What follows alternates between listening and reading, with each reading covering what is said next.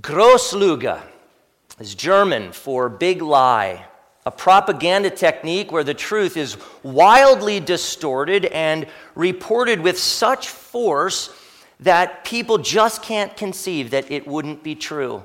That people could be so audacious as to lie with such magnitude. The belief that Donald Trump won the 2020 presidential election has been labeled the big lie. But the term big lie originally appeared in Adolf Hitler's book, Mein Kampf. Hitler falsely accused the Jews of the big lie by claiming the Jews blamed the loss of World War I on a certain German general.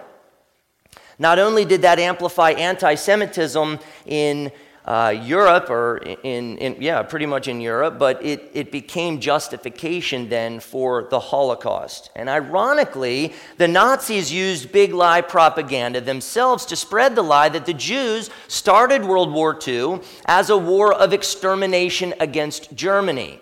Astoundingly, Nazi big lie propaganda questioned or positioned the Holocaust rather as self defense. One historian notes, quote, the Nazis had convinced themselves that they were fighting a war in defense of the German race that the Jews had forced upon them. This was a lie perceived as truth by people who needed justification for murder, end quote. People needed a way to justify brutality, so they sought justification in deceit and defamation. Hitler and the Nazis played to people's carnal desires, fear, ethnic and national pride, self interest, and self preservation.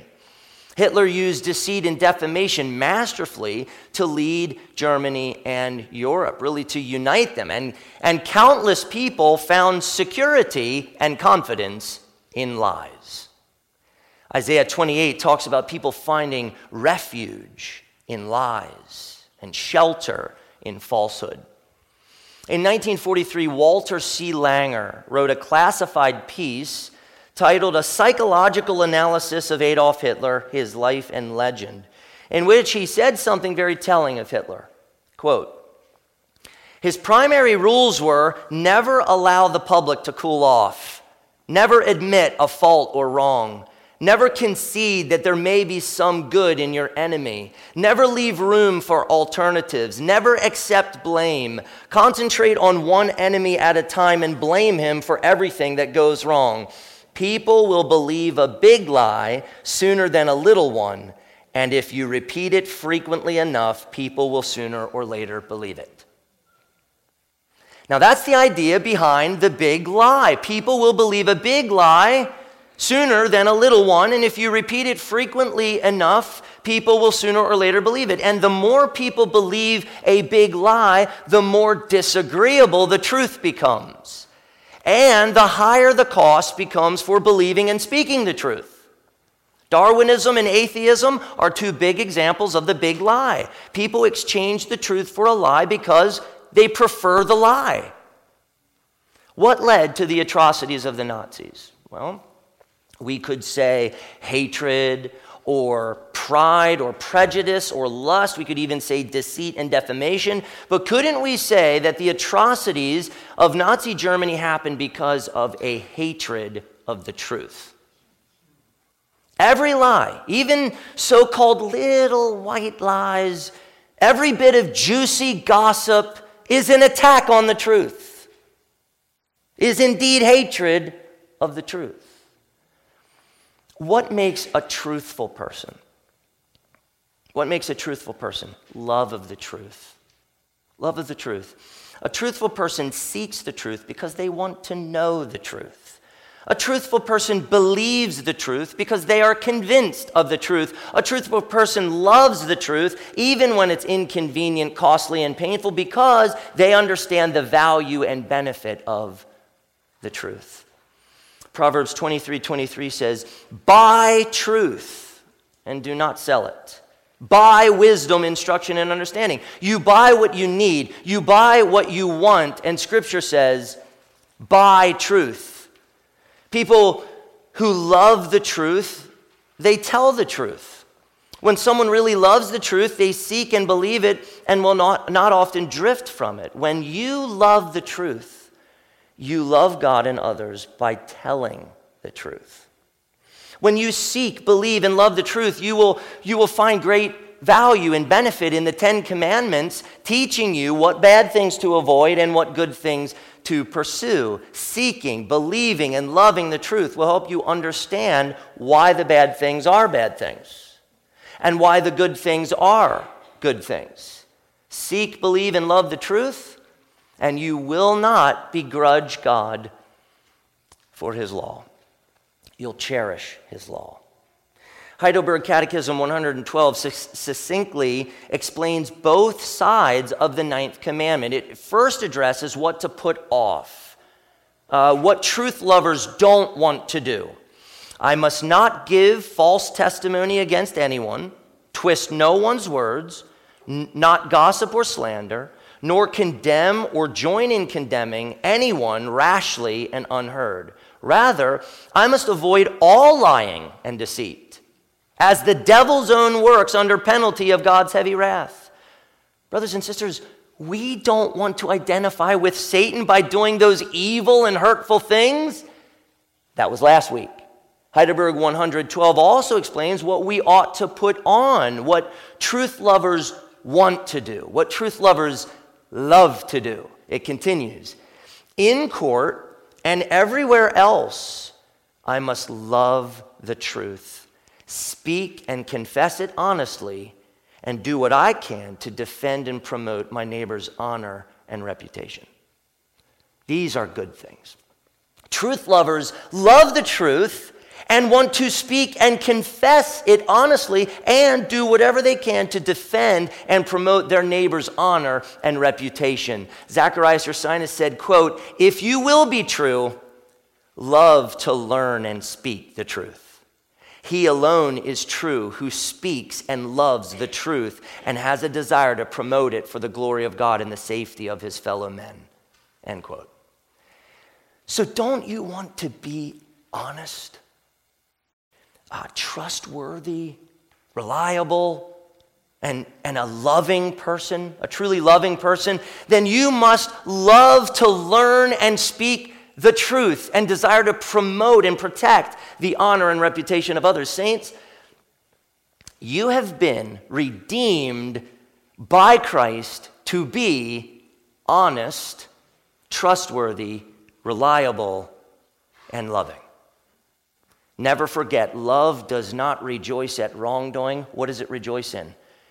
But rejoices with the truth. The truth. So I'm arguing that the heart of the ninth commandment is love of the truth.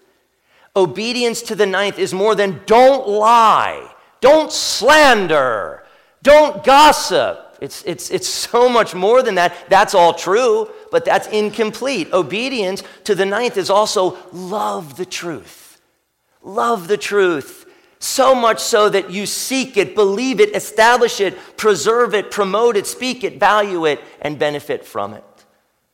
The gospel does more than pull you away from that which is bad, the gospel also compels you toward that which is good. Can we understand the goodness of the ninth without first understanding the goodness of God? Who is God and what is he like? Who is God and what is he like? God is triune Father, Son, and Holy Spirit. God is living, infinite in being and perfection, immutable, eternal, incomprehensible, almighty, wise, holy, free, absolute, and true. As the Athanasian Creed says, the divinity of the Father, Son, and Holy Spirit is one, the glory equal, the majesty co eternal. None in this Trinity is before or after, none is greater or smaller. In their entirety, the three persons are co eternal and co equal with each other. The Father, Son, and Holy Spirit are the one true God, the great I am, the covenant making and covenant keeping divine. And for God to be holy, for God to be trustworthy, he must be truth himself.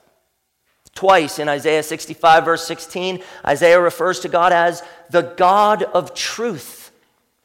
In 1 John 5:20, the apostle John refers to God as him who is true and says of Jesus Christ, he is the true God and eternal life. Jesus made the claim, I am the truth. In Ephesians 4:21, Paul teaches that the truth is in Jesus. We just celebrated Christmas. And so these words might be fresh. John's words might be, might be sounding in our ears. And the Word became flesh and dwelled among us, and we have seen his glory. Glory as of the only Son from the Father, full of grace and truth. For the law was given through Moses, grace and truth came through Jesus Christ. In the upper room, Jesus referred to the Holy Spirit as helper and the Spirit of truth. Jesus comforted his disciples, telling them that the Spirit of truth dwelt within them and would be with them. He heartened his disciples by saying these words When the Spirit of truth comes, he will guide you into all the truth, for he will not speak on his own authority, but whatever he hears, he will speak, and he will declare to you the things that are to come. You understand that the Spirit of truth came and guided them into all the truth. John later said in 1 John 5 6 that the Spirit is the truth. Within God, there is no falsehood. Therefore, if we make the connection here, God's words, God's laws, God's decrees, and God's rules are all true. God says in Isaiah 45 19, I, Yahweh, speak the truth. I declare what is right. God is the truth. So, God speaks the truth. Psalm 119 says of God, Your righteousness is righteous forever, and your law is true. The sum of your word is truth and every one of your righteous rules endures forever. My tongue will sing of your word, for all your commandments are right. These precious words tell us the truthfulness and trustworthiness of our God. In John 8, Jesus contrasts himself with Satan. Jesus describes the devil as a murderer who does not stand in the truth because no truth is in him. And the father of lies, who speaks lies out of his deceitful character, Jesus then said of himself, I tell the truth.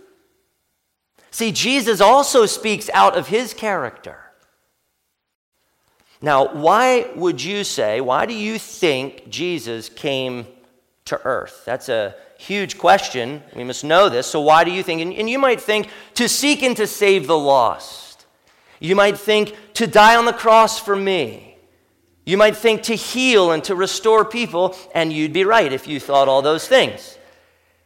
But consider what Jesus said to Pilate right before his crucifixion. Pilate asked, So, you are a king?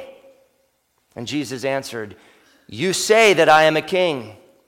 For this purpose I was born, and for this purpose I have come into the world to bear witness to the truth. Everyone who is of the truth listens to my voice. What a glorious purpose for the Son of God to come to tell the truth. The Son of God was conceived by the Holy Spirit and born of the Virgin Mary to bear witness to the truth. And people of the truth, they listen to him. Everything that he says, they bow and submit themselves to him and his word. So let me ask you a question Has God ever deceived or defamed you? Ever. God can't hurt you by deceit and defamation because God is the truth, God loves the truth, God is love, and God loves you.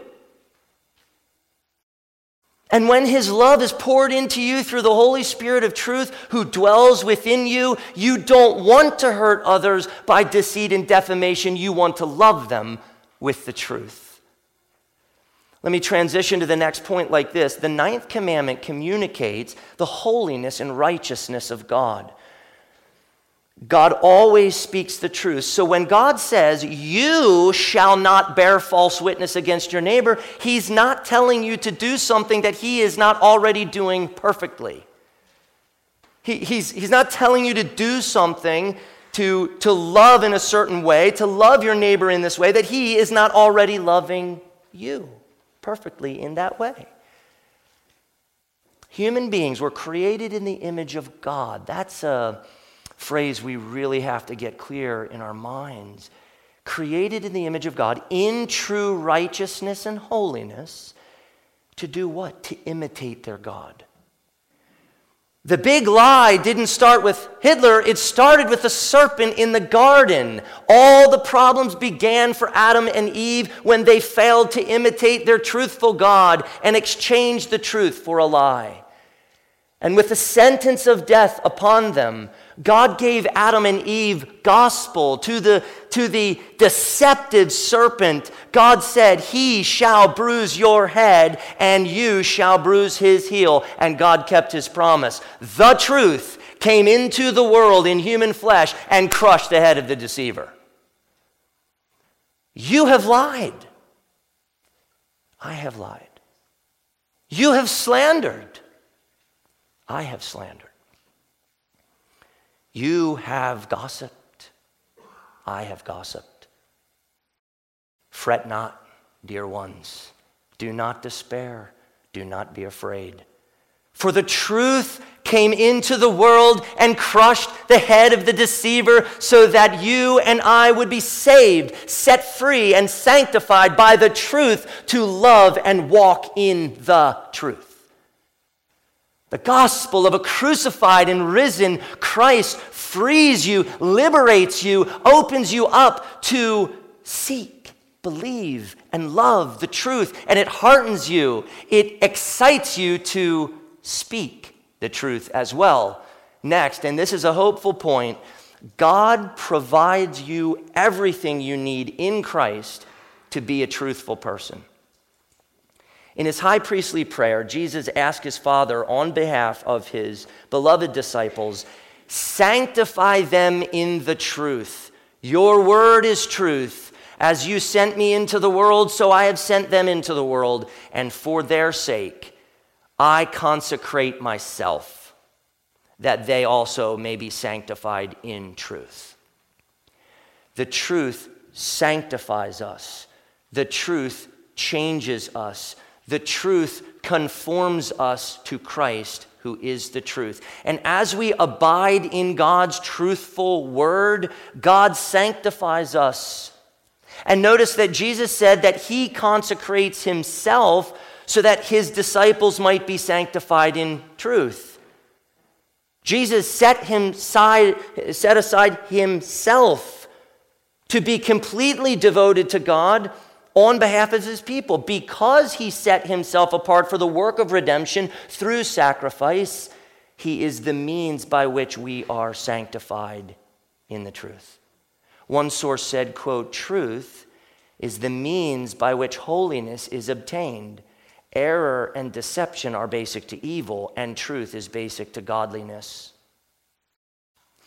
You can't be godly without the truth Ephesians 1 13 and 14 is the good news of what God has provided you in Christ. In him you also, when you heard the word of truth, the gospel of your sanctif- uh, salvation, and believed in him, were sealed with the promised Holy Spirit, who is the guarantee of your inheritance until we acquire possession of it to the praise of his glory.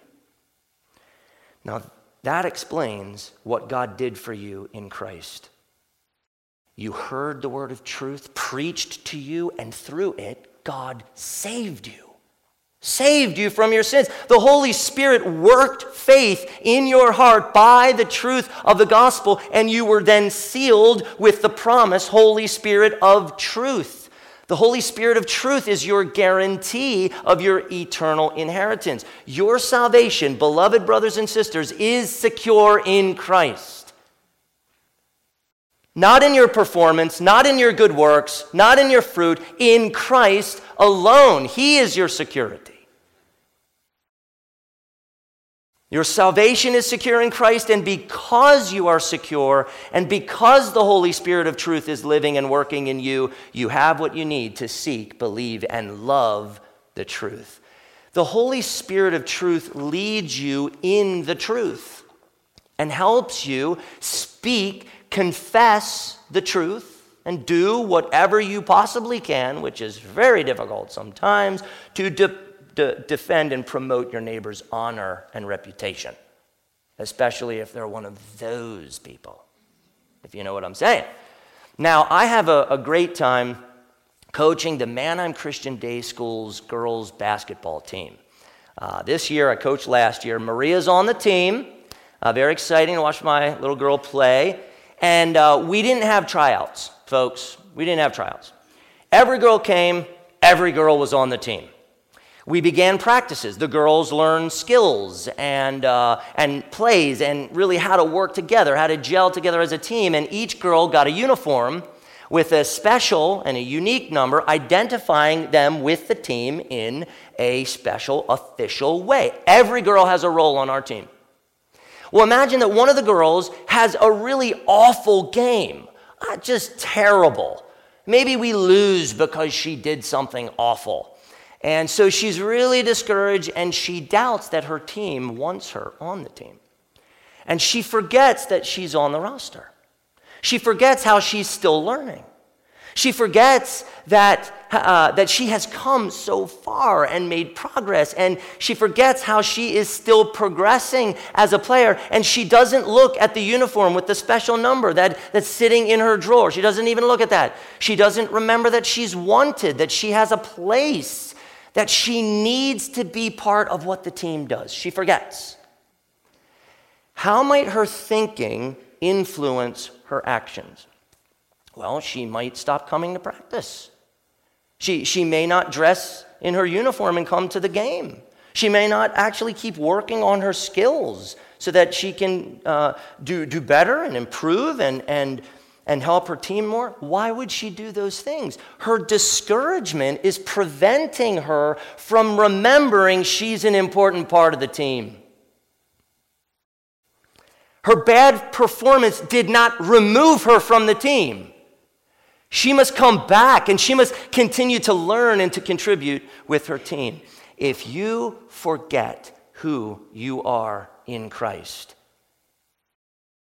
if, if you forget that you belong to Christ, body and soul, if you forget your baptism and what it signifies and seals for you, you will not hear the Ten Commandments as encouragement.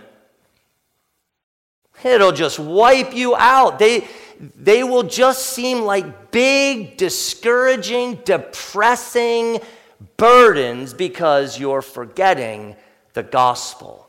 If a basketball player primarily now, primarily focuses on everything that she does wrong, it's paralyzing. It'll shut her down. She will not progress or really be much use to the team. She'll be just so tentative all the time. She must learn, though, what she does wrong, right? In order to progress and, and, and uh, become a better player.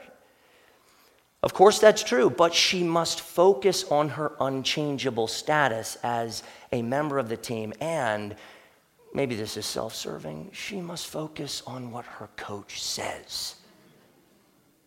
Do what he says on the court, and we will have a much better chance of beating Veritas. I mean, I should, probably shouldn't have said that. All right. All right. So, so she'll progress if she listens because the coach loves and wants to see his players progress. And so he has to say, don't. He has to say, do. Don't shoot with two hands, for Pete's sake. Don't pass the ball if she's not open. Don't just run with the ball. And also, take good shots. Box out and jump for rebounds. Make good passes to open teammates. If you forget who Christ is for you and who you are in Christ, the law will sound so critical, so harsh, so demanding,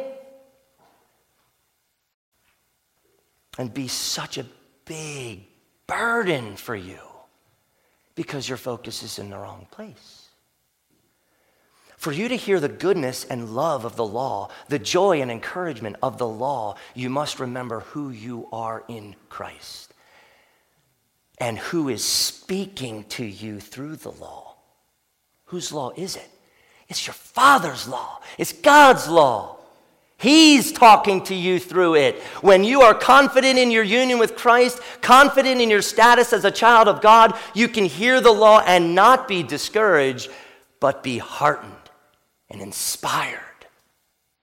When you are confident that you belong to Christ, the law is blessing, not burden, love, not load.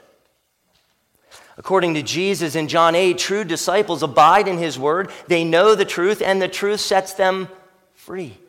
Free. Truth is freeing, it's liberating. Be comforted by this good news. The word of Christ has set you free. The truth sets you free. In Christ, you are set free from deceit and defamation. And you have been set free to bear witness to the truth. So it is your inseparable union with Christ by the grace of God, through faith given to you that you've received from, from God, by the Holy Spirit working it in, in you, and that positions you to be a truthful person. At union with Christ the truth, positions you to be a truthful person. Listen to what the Apostle Peter said in 1 Peter 1 22, 23. This is very important. Having purified your souls by your obedience to the truth for a sincere brotherly love, love one another earnestly from a pure heart, since you have been born again since you have been born again, not of perishable seed, but of imperishable, through the living and abiding Word of God. Because you have been born again through the living and abiding truth of God's Word, love one another from a pure heart. And part of that loving one another from a pure heart is speaking the truth to one another. Truthfulness. It's speaking the truth, it's confessing the truth honestly, and it's also defending and promoting your neighbor's honor and reputation, not bringing it down, not trying to slander. You obey the ninth since you have been born again. That's gospel first. And then the good works follow. God provides you everything you need in Christ to be a truthful person. Now, we sometimes play hockey in our basement, not ice hockey, just floor, deck hockey, whatever you want to call it. And uh, there are also toys in the basement. And so if we don't put the toys away first, the hockey game is honestly not that much fun. Okay? You go to score and you end up tripping on a plastic lightsaber. I mean, that's not what we're aiming for here, folks. We want clear play. First, put away the toys. Then play hockey on the open floor. Ephesians 4:25 says, "Therefore, having put away falsehood, Having put away falsehood, let each one of you speak the truth with his neighbor, for we are members one of another. As Christians, we are united to Christ and we are united to one another. We're truly a family. We're one body, the body of Christ. Therefore, we must speak the truth with one another precisely because we are members one of another. You speak the truth because of whose you are. You speak the truth because of who you are. You speak the truth because of who your family members are. Scripture refers to God's people in various ways a flock of sheep, uh, a bride, a family, a priesthood, a covenant people, a household, lots of things. And Scripture also calls the people of God the church of the living God the church of the living God. Brothers and sisters, along with every single believer throughout history, we are the church of the living God. And it is very interesting that in 1 Timothy 3:15 Paul refers to the church of the living God as a pillar and buttress of the truth.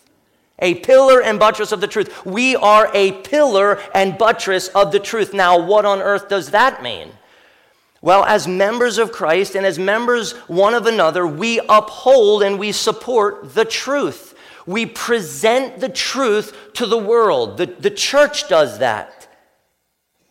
This refers to the gospel truth of Jesus Christ. We uphold, support, and proclaim to the world the gospel of the Lord Jesus Christ, but it must include also bearing witness to all truth. How could we bear witness to the truth of Christ and the gospel without also bearing witness in the smaller things and telling the truth? That wouldn't make sense. Bear the witness of Christ, yes, truthfully, but over here we're okay lying to everybody.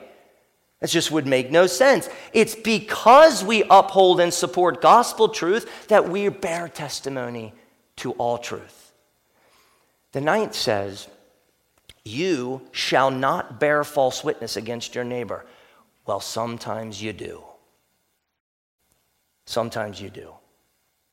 What's going to give you comfort seeing that you often break the ninth?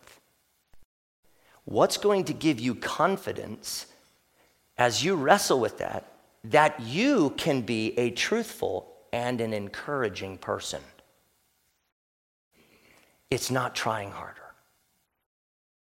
It's not, man, I got to get this. I just feel, I'm, I'm going I'm to work on this this week.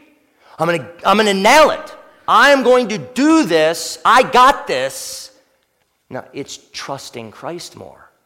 It's trusting Christ. It's you depending on Christ for grace. It's you remembering who you are in Christ as you remember who Christ is and what Christ has done for you. And as you remember that you belong to Christ's body and soul, you will have a much harder time deceiving and defaming your neighbor.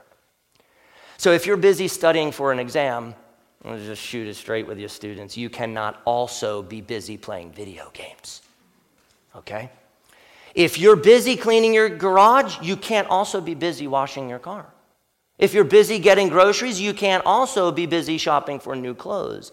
If you're busy telling the truth, you can't also be busy spreading lies, slandering, and defaming your neighbor. Saints, let us busy ourselves with telling the truth and encouraging one another.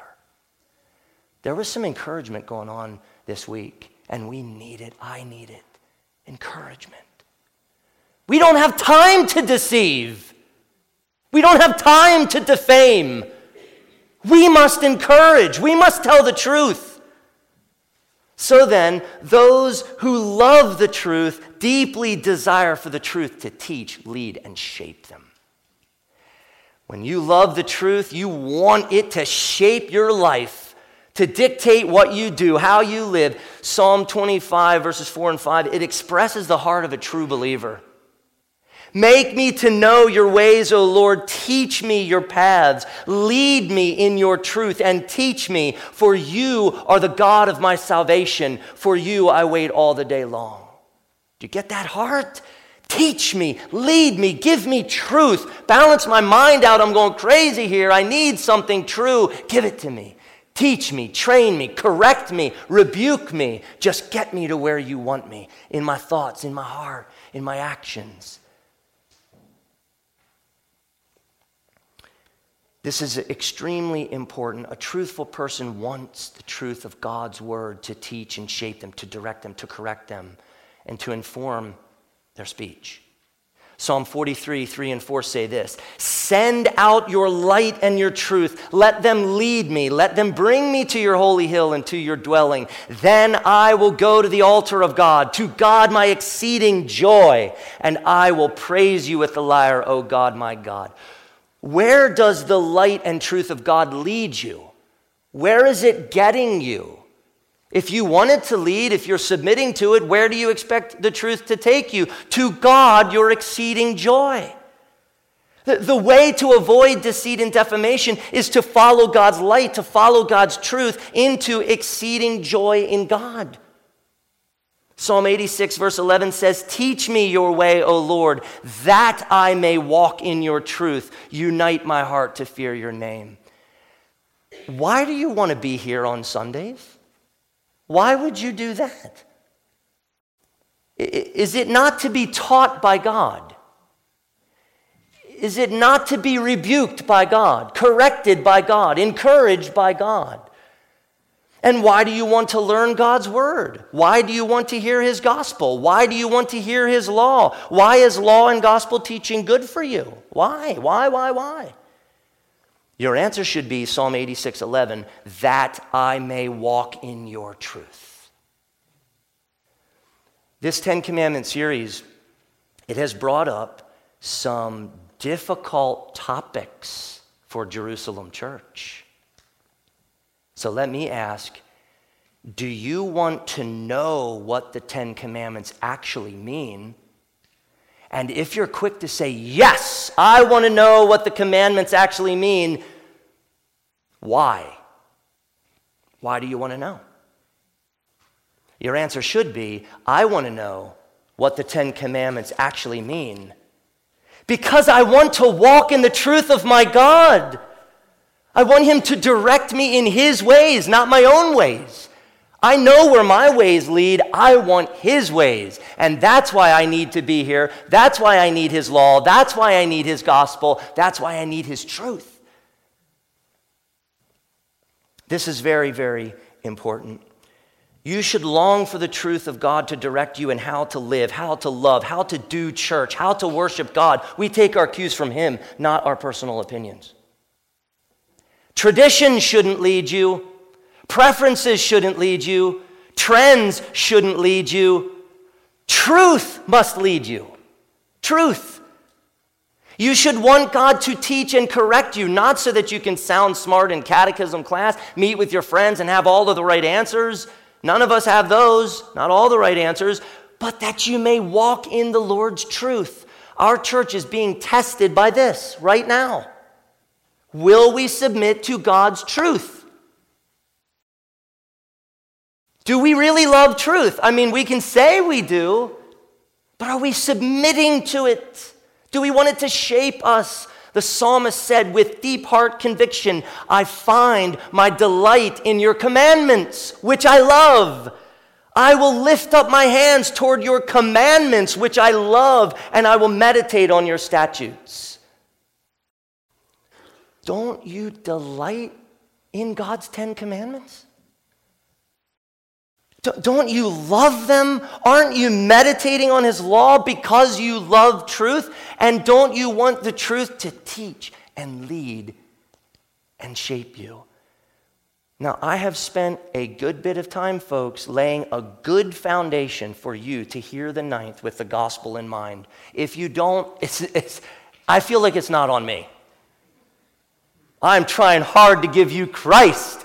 So the Ten Commandments are glorious to you. So let me cut to the chase. What is the ninth telling you to do? What are you to put on? What are you to pursue? How are you to love people? And I think the answer should be quite obvious at this point. Lastly, love of the truth in the heart is expressed by loving words from the mouth. Love of truth in the heart is expressed by loving words from the mouth.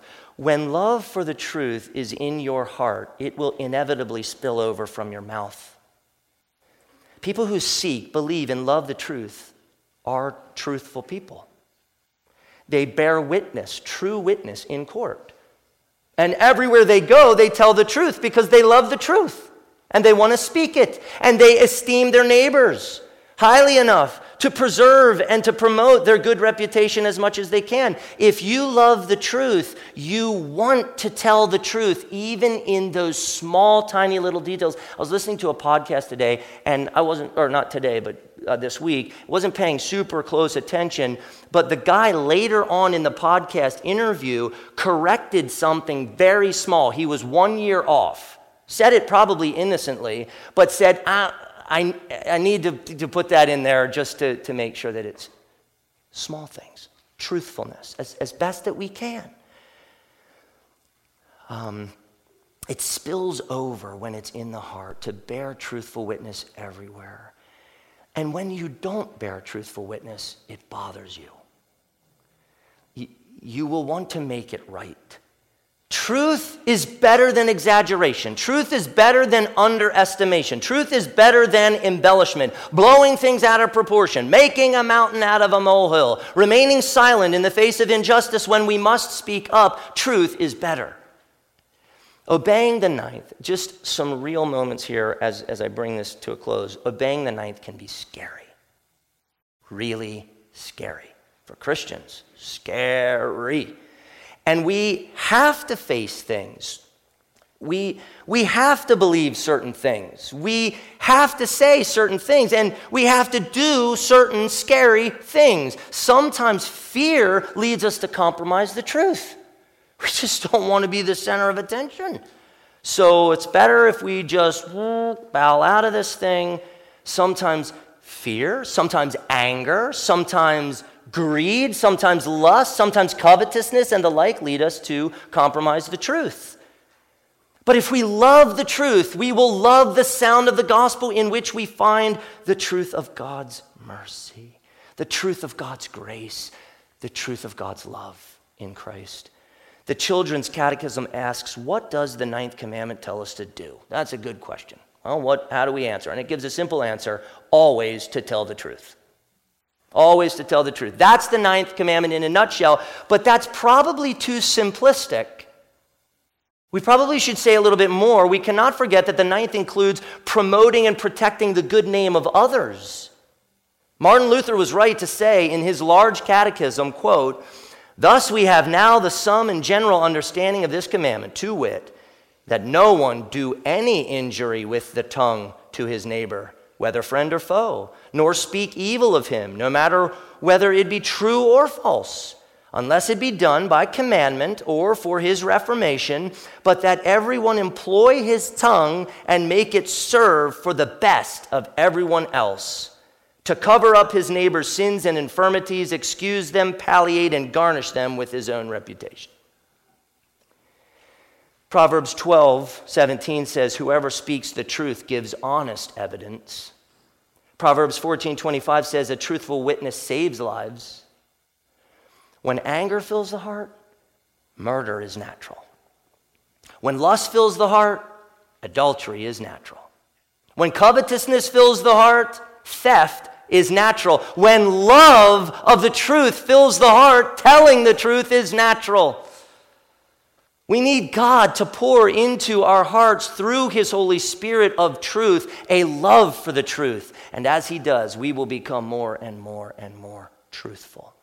Matthew Henry, the great Puritan commentator, said, quote, Truth is that by which the heart must be guided and governed. For without truth there is no goodness, no regular practices without right principles. Truth is that by which the heart must be guided and governed, for without truth there is no goodness, no regular practices without right principles. We will do nothing right until we have a deep love of the truth. There is no goodness without the truth. Dear ones, let us seek, believe, and love the truth so much that it influences our words, the words that come out of our mouths.